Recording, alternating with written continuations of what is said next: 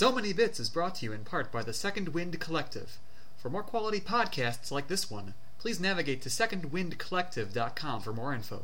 Again, that's secondwindcollective.com. It's alright, take a chance, 'cause there is no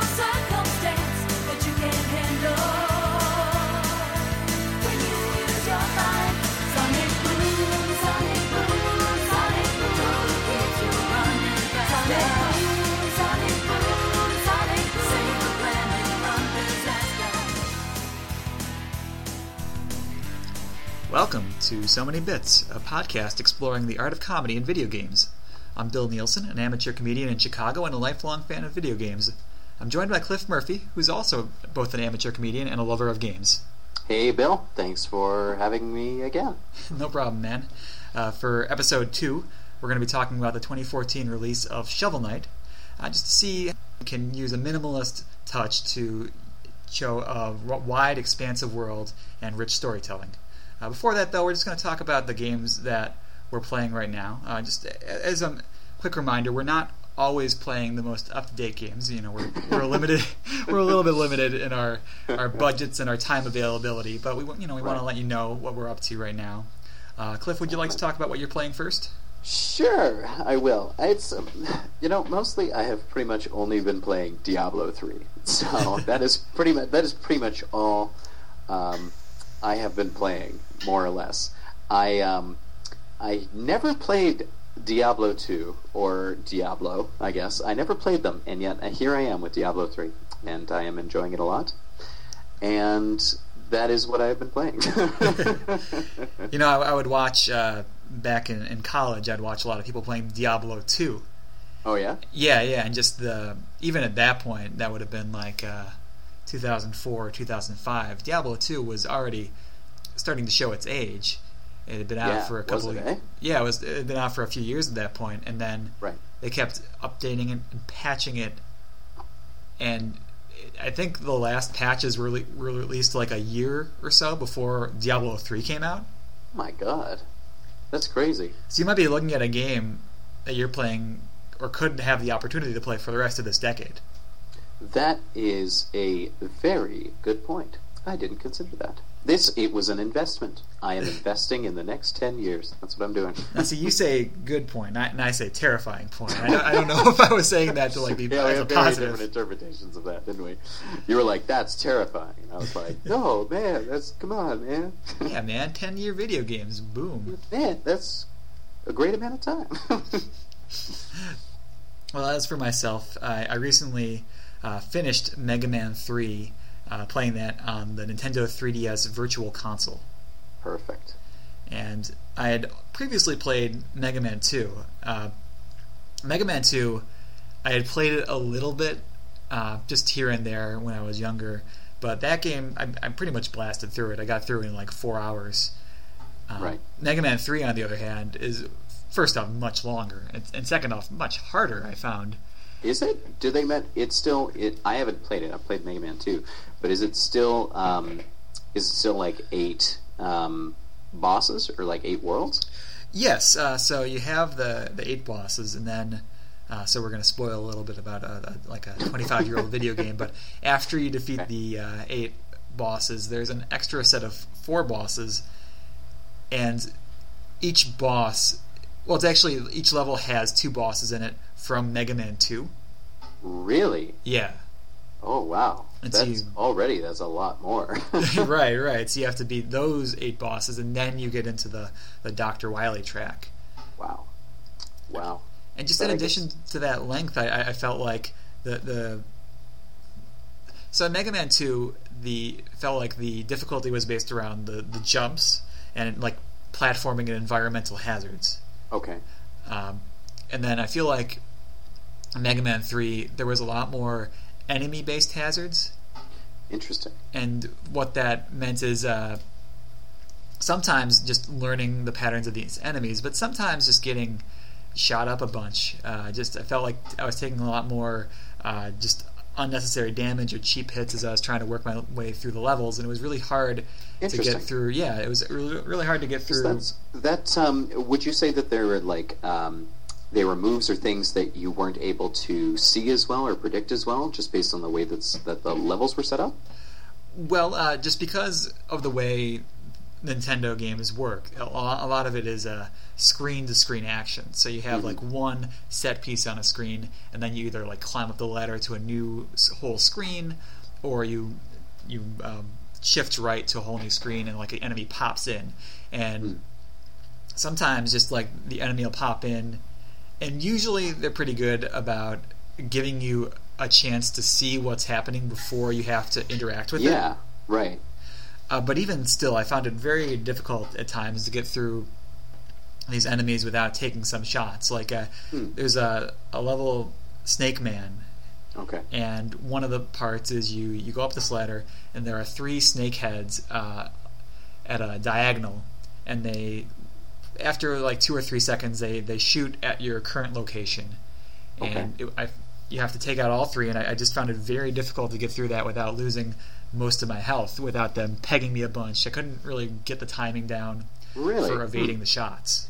That's uh, that's interesting, especially because um, for Mega Man Two and uh, the previous Mega Man as well, I felt as though the level design was done in a very very effective way, in the sense that you as the player would have lots of opportunities to see things happening before you came in direct contact with different things, or you could see different elements that were then presented more simply and then combined together later. It seems odd for them to include something that's so insurmountable without giving you too much of an opportunity to see it in action or overcome it. And, and I agree. I, I think that uh, Mega Man 2 epitomized that, and Mega Man Mhm. 3 still held true to that for the most part, but perhaps. I, I have no real way of knowing. Perhaps they felt more pressure to, to make the game more difficult, to make the game last longer. Maybe, yeah, maybe that's. Uh, I guess that's. Wasn't that the old Nintendo strategy? Like they couldn't physically increase the length of the game, so they just made it really hard. Yeah, yeah. yeah. Oh, okay. Well, that's uh, that's really interesting. I mean, maybe that's what it was. I mean, because Mega Man Two is challenging, and there's that feeling of like overcoming different things and kind of learning the game and learning how to get in control of the game and everything. So, I mean, I guess there's that you know that triumph feel at the end, and you're like, okay, I know how to do this now. Maybe I can you know have it a little bit more challenging. So maybe that's sort of part of the motivation for um, making it more difficult in Mega Man Three. There was also an aspect that uh, in Mega Man 2, with the, the bosses, there was somewhat a logic to the how the powers interact with each other. For example, uh, Heat Man's power defeated Woodman. Okay, yeah, that makes sense. and then in Mega Man Three, they're not using like elemental or common types anymore. It's Gemini. Man and Shadow Man and Hard Man. I see. So it's um, much more difficult to see the connection, or if the the connections are just random. Right, right. Lots, lots more uh, experimentation would be the I see. diplomatic Yeah. way of putting it. Yeah, I could see how that would again increase the length of the game, um, just by making it a little bit more difficult, making it less intuitive to figure out there. Yeah, and but I mean overall, I still really enjoyed it. Still enjoyed it, right? Of course. I, I feel like classic games like that may end up in this held in the same regard as like older literature, where the language might not always be intuitive or uh, easily uh, you're not always easily fluent in it, but you Okay. still want to get through there to see like the themes and discover uh, what people of the time enjoyed about these games. Sure, I could see that. I could definitely see that. Um, yeah, like uh, game designers of the future, sort of taking like study classes or um, study classes. Look at me with my language words. Um, I forget what my point was.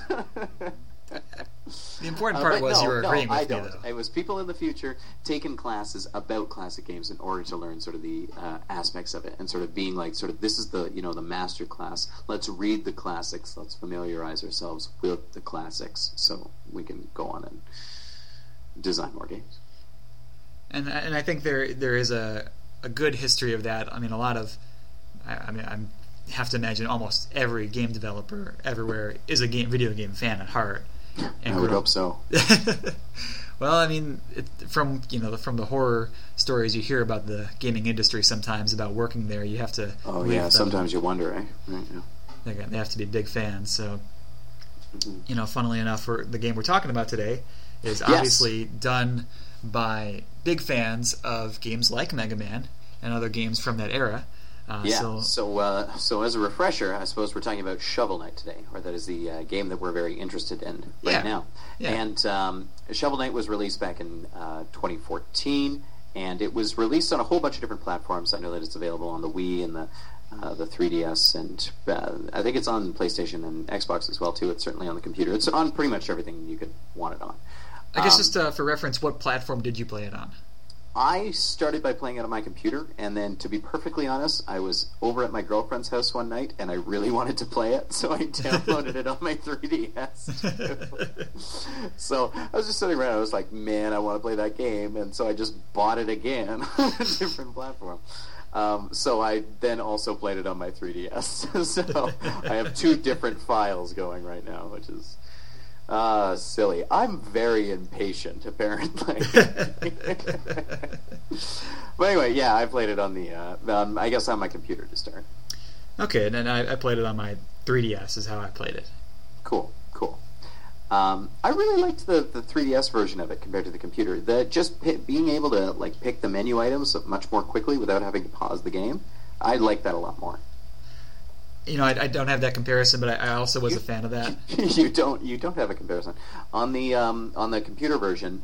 Uh, you have to like push a certain button to uh, a button to bring up your inventory, and then from there you can put on different things or equip different items or that sort of stuff. Whereas on the 3DS, you can simply click the icons on the touch screen, and it'll automatically the, equip them without pausing the gameplay. If we can actually bring it back to Mega Man 3, one thing that drove me crazy is uh, in Mega Man 3 you have default, you know, Mega Man, and then he has three different vehicles he can drive. Okay. He's got like a, a spring, a jet. or like a- Oh, uh, with the with the dog? Or yeah, yeah. uh, Like Okay. Rush. I, I don't know what they're called, but there's like a jet, a spring, and a submarine. And Mm-hmm. switching between them is such a pain because you have to go into the menu to use them, Right. and then you can't uh, fire your gun. Your fire command is replaced by the summoning the vehicle. Mm. And then when you want to go back, you have to go back into the menu to switch. And also, when you pick up uh, items that restore the power meter for your vehicles or for your weapons, you have to switch to that weapon or vehicle to pick up the the, the potion. Otherwise, Hmm. it won't apply. Hmm.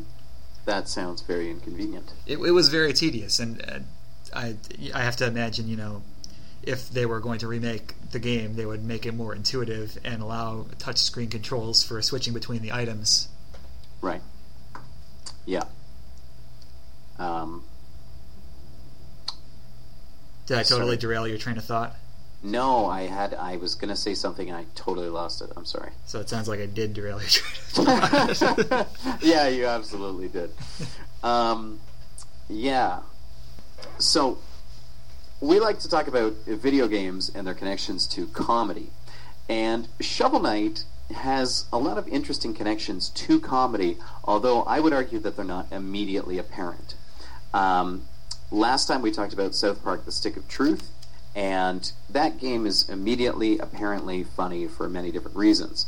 Now, Shovel Knight has lots of comedic aspects, but they're not directly funny, shall we say. And I know that sounds a little bit odd or a little bit off, but um, well, this is pretty much what I mean. Um, in terms of comedy or in terms of uh, acting or improv or sketch, when you're introducing a scene or when you're introducing an idea in front of an audience, you don't want to make a whole bunch of big decisions immediately and give too much information to the audience.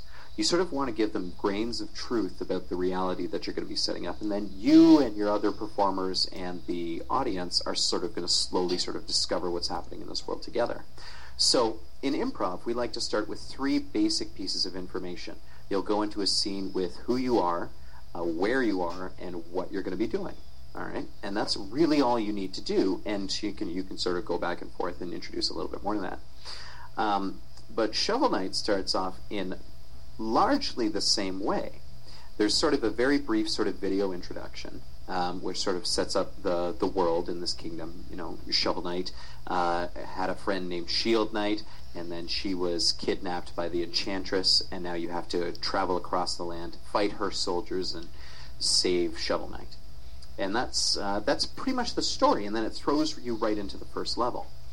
Um, but the interesting thing that it does as well too is that once you're in the first level, pretty much every single thing about it is designed in such a way so as to teach you or show you more about the reality of the world that you're in, or the gameplay, I suppose, more specifically.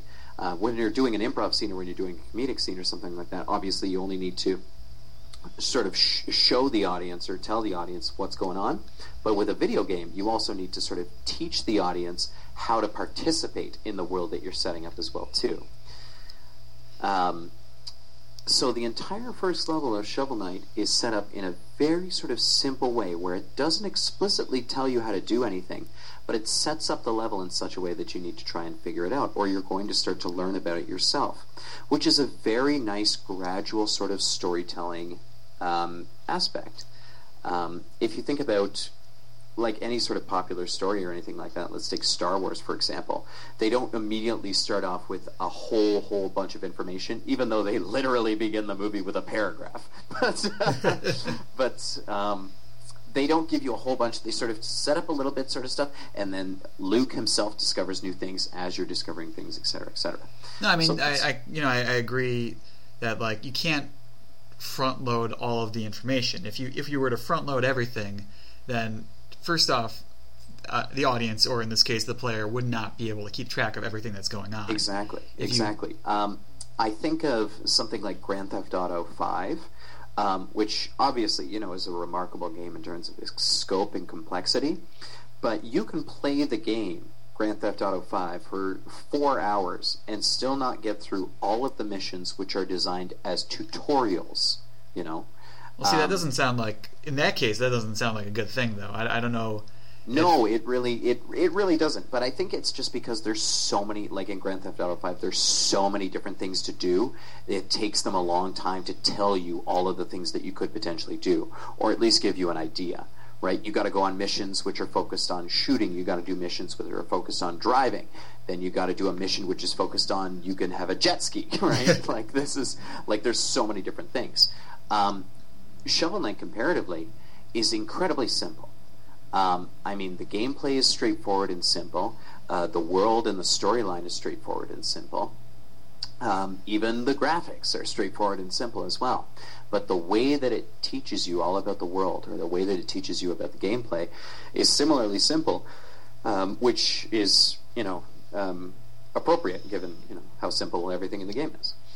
Um, I mean, I I think suppose, is this is this making sense? What I'm saying? I suppose no, it, it makes it makes a lot of sense, and I mean, there's definitely a difference in, in scope between a game like Shovel Knight and a game like Grand Theft Auto Five.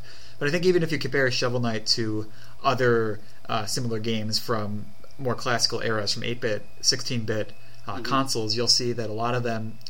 Uh, I mean, the more traditional uh, viewpoint is that you have a manual and you better use it.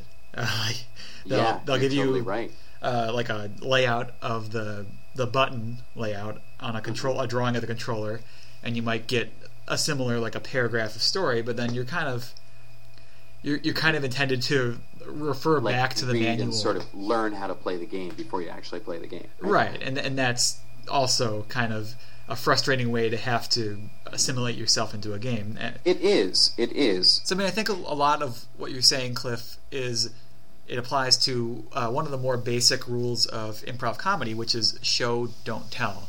Um, a lot of times, as improvisers, because we're operating in a world that is imaginary, that is only what we can come up with on stage, we feel compelled to narrate, and in doing so, we talk in a way that's not natural. We describe what we're doing in a way that you would never do in real life, and we feel the need to add information about how we feel about what's going on or elements of our life that lead to awkward or stunted conversations.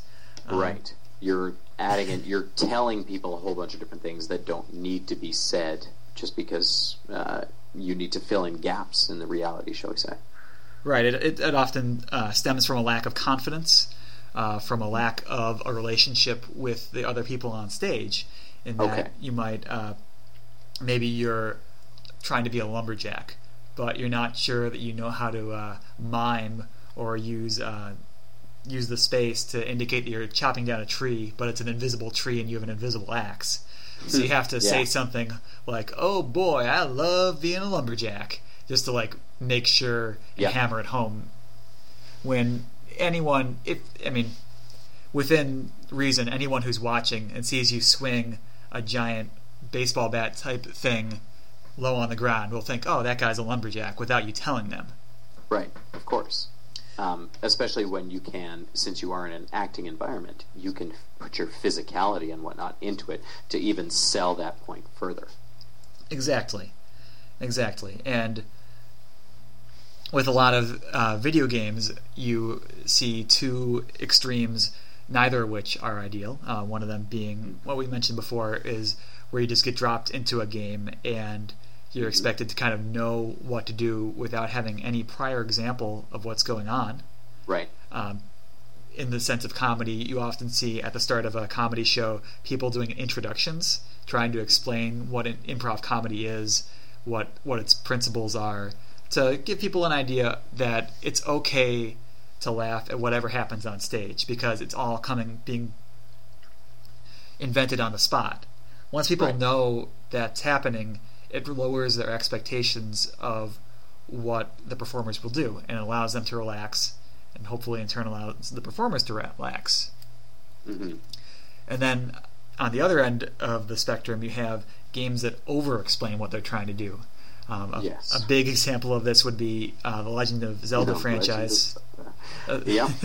They, I mean, they're uh, not, you know, not every game in the Legend of Zelda series uh, really, really holds your hand, but I mean, there are a few that just, like, overwhelmingly, like, take you through all the fine points, you know? like Skyward Sword. Like Skyward Sword. I mean, just like it. There are so many different points in the game where you're just not allowed to do anything except rigidly what you are instructed to do. Yep. And there are so that- many points. That is, it is very, very irritating when that happens because you are thrown in to a fantastical, wonderful world which has so much in it to explore, and then you just by being in this place have such like this drive to be like, oh, I want to go and see all these things and check it all out. But the you have to wait for the game to tell you to go to these certain spots, or the game is going to take you through all these different points, being like, see and look at this, see and look at this, right? Right. Until you know all the joy is sh- sucked out of it. yeah, that, that players don't appreciate being instructed on how to have fun. They want to discover how to have fun.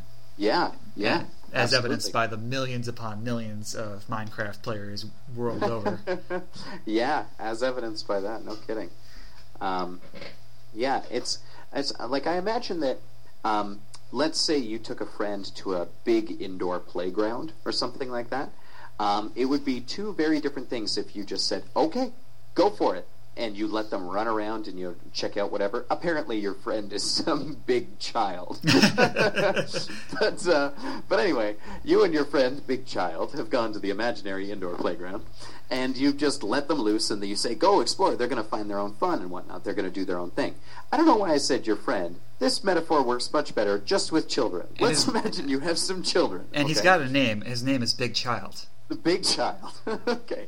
You and your son, big child, um, go there. I mean, if you just let him go, he's going to find his own fun, right? You let your kid Yeah. go run around. The, they're going to find their own fun. It may not be something that maybe you thought of initially, but they're going to find something that they're enjoying doing, and they're going to do that. It would be very different entirely if you took that kid literally holding their hand, walked them around the entire playground, pointing out all the different things that they could do. All right, dragging them around the entire time, making sure they saw everything before you let them go and explain, or sorry, go and explore. It'd be very, very different experience in both situations. So I mentioned earlier that um, in comedic scenes, you want to introduce certain elements at the beginning without giving away too much. So you want to introduce who you are, where you are, and what you're going to be doing. And Shovel Knight does that very beautifully in the first uh, in the first couple of scenes in the first level again. I'm sorry to keep harping on the first level, but I mean it's the introduction of the game, so it sort of sets up everything. Um, but uh, in the opening animation, it tells you who you are. You're just sort of a knight, right? And it tells you where you are in a kingdom. Um, and interestingly, uh, then it also sets up what's going to be going on, which is you pretty much trying to rescue Shield Knight the entire time. But the interesting thing as well, too, and I just thought of this, is then in the first level, of the game shows you, okay, this is how you're going to be doing it. And then in this level, it's giving you all of the different tools and things that you're going to be using to, you know, sort of uh, play the game or beat the game, which is a very interesting aspect. I mean, obviously, if you're doing just an improv scene, I mean, you're really only going to need who, what, and where. But then when you have a game, you've done your introduction, then you need to specifically tackle the question of how. And that's very interesting as well, too, because Shovel Knight gets the how out in the first half of the first level. But a game, something that's much, much more complex, um, like Grand Theft Auto, is going to say, this is how you're going to do that, and it's going to take a long time, right? Um, Right, and you know, uh, with Shovel Knight, there's it's just what changes over the course of the game is the difficulty of the how you apply your skills that you learned in the first level. There's Yeah. a lot of patient opportunities to master how to get through the levels to traverse. Uh, one of the primary methods of navigation is you have a shovel, which, uh, for no real good reason, uh, you can use as a pogo stick. yeah, thematically, that doesn't make a lot of sense. How do you be bouncing up and down on your shovel? But it, just at first, you're not put in a position where you have to rely on it extensively. You can jump to get to most places you need to be. But as Yes. more time goes on, you have to become more and more of a master of using the pogo stick to get around. Otherwise, you're going to find certain sections of the game impassable. Yes. Yep, you're absolutely right. Um, it's pretty neat. I mean, you certainly every single level presents you with new like enemies or new environmental hazards or things like that. Um, but you're still defeating them all with the same core ideas that you had at the beginning. Um, you think about uh, the original Super Mario Brothers. In the first level, you learn all about Mario, like how to run, how to jump, how to do everything, and then you're using only those skills all the way until the final level. The only difference is that you have uh, you are facing different enemies, and the challenge or the level of intensity or complexity of the levels is increasing as well too. But uh, you know, the, there's no gameplay difference in terms of uh, between level one and level eight four. You know, Right, and, and you do you do get other unique powers, and in Mario Brothers three and Shovel Knight, you Mhm. in both cases you can get powers that complement what you're doing, but they don't ever obsolete what you're doing. No, that is very, very true. Um, in Shovel Knight, you have a bunch of different, uh, you know, relics, uh, items that you can use to defeat enemies in different ways, but you aren't. It isn't necessary to use any of them at any point. You can get through the game in its entirety without ever using any relics, as far as I remember. Certainly, it makes it more difficult or more challenging at different points, but it's not ever required. Right, right. I don't think there's any obligatory power ups that you have to get. They're only there to No, make the game no, I don't easier. think there are. Um, so, um, so anyway, once you're past the first level, um, the entire game is about you going through, facing off against all these uh, the agents of uh, No Quarter or the Knights of No Quarter, who are pretty much the, the enemies, and uh, you're fighting against them the entire time in the progress of you know making your way towards the end, so you can you know save Shield Knight hopefully.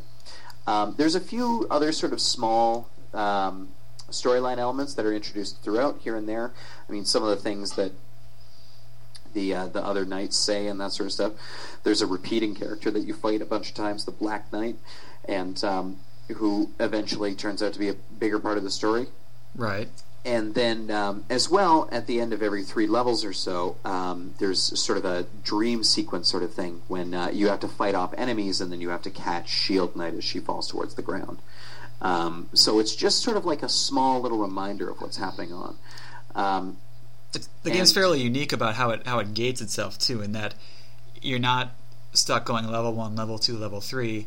You have level one, and then you have a choice of any three levels, any of Mhm. three levels for the next portion of the game. But you have to beat all three, which then unlocks another set of three levels that you have to beat. But you can tackle them in any order. Yeah, that's true. Um, uh, yeah. Um, what was I going to say? Am I just derailing your thoughts all over again? Ah, it's it just keeps happening. I don't know, don't know what's going on. Um, Is it a concussion? it might be that concussion I acquired. um, so, in terms of the storyline, um, as you're going through, again in comedy, in sketch writing, and that sort of stuff, after you present the initial platform and the initial like tilt, like the interesting aspect and that sort of stuff, um, you like to see sort of a rising intensity of different sorts of things. In storytelling, uh, it's called the rising action, um, but um, in improv or in sketch writing or that sort of stuff, you're going to be talking about how things are going to become uh, more severe or more intense, or whatever the game that has been established in the scene is going to be ramped up as well. Um, so you see throughout the gameplay of Shovel Knight, it's getting more and more intense. It's getting more and more, you know, interesting in a few different ways. Um, certainly, you're getting closer and closer to this like dark side of the stage, right? And the music changes a little bit after every three levels. Um, and uh, furthermore, the gameplay is becoming more and more difficult. So there's this increasing challenge, and parts of the storyline continue to sort of like get introduced. So it becomes increasingly intense. And um, I mean that's that's a pretty consistent storytelling idea that you're going to want. You're going to want to have the amount of action increase until it you know sort of reaches that climax. Um, it's the same thing in sketch writing. If you've introduced a game or if you introduced a joke that you're going to be hitting, you want to see if you can play it a bunch of different times over and over and over. Um, some friends of mine and me uh, just wrote a sketch the other day, uh, which pretty much starts as a commercial for like a bacon hamburger, but then, but then Done. more and more in the scene, um, they just keep saying bacon more and more, and then they're just they just start saying it. Like at the beginning, it's just like new the bacon burger from whatever, right? But then later on, they're like we've baconized our bacon burger with a bacon bun, and like it's getting more and more bacon over and over and over. And um, until finally, like it's some weird bacon cult or something like that, it gets really intense. Uh, there's a kidnapping, which is so typical of me. Um, but, uh, in, in the sense that I have also written another scene in which someone was kidnapped. so two kidnapping scenes makes me the guy who writes kidnapping scenes. Are you Mr. Amber Alert? That's me. um, so, but anyway, so the point is, is that the game is that we just say bacon a lot and become more intense about the way we're saying bacon, and by the end, we're super incredibly intense. It's so you know life changing and all that sort of stuff. And then, Um, though, if you but- started out with a scene that was just a cult of bacon worshippers, that probably wouldn't have the same impact as the scene that you wrote, where you start off more gradually building up to that idea. The audience Yeah. might not accept at first; they might think that's too weird. If that Yeah. was your opening, Right. They, you're you're totally right. You got to like ramp up to it. You got to build up to that sort of intensity, um, or that level of the joke. I couldn't immediately start in that scene just going full bacon, you know. um, but uh, I got to build up to it. Well, it's the same way in like Shovel Knight, or the same way in gameplay and that sort of stuff. In the sense that you can't throw people into a super super difficult game right at the beginning. You have to ramp up the difficulty. You have to ramp things up, you know, along the way. Um, the you know the first level obviously being introductory then you got the next three levels or i guess the next two and then the next three and then the next three and they continually get a little bit more complex. But if you were to throw people into the game um, on let's say the first on let's say the um, uh, what's his night uh, about like- Propeller Knight if you were to be thrown into the Propeller Knight level Yeah, yeah. which is Oh, like all in the air and that sort of stuff it's really like complex. It would be far more difficult um, even a game known for its difficulty, like Super Meat Boy, still puts you in the forest at the beginning. Still teaches you how to run, how to jump, how to dodge things, right? It doesn't throw you right into the final level with Dr. Fetus, right? It builds up to that, but it builds up to it, you know, in a very quick way, but still in a way that teaches you everything about the game. I mean, that's exactly uh, correct. I mean, people want to feel like they've made progress, like they have they have gained something from their time. And if it was a if it was a flat difficulty curve, that would be considered monotonous. People would probably get bored of that. Yeah, they probably would. So even in the case of Meat Boy or other extreme platformers like A Thousand and One Spikes or VVVVVV, uh, you've got you've got a curve because people want to feel like they're they're improving, that they're gaining a skill from playing this game.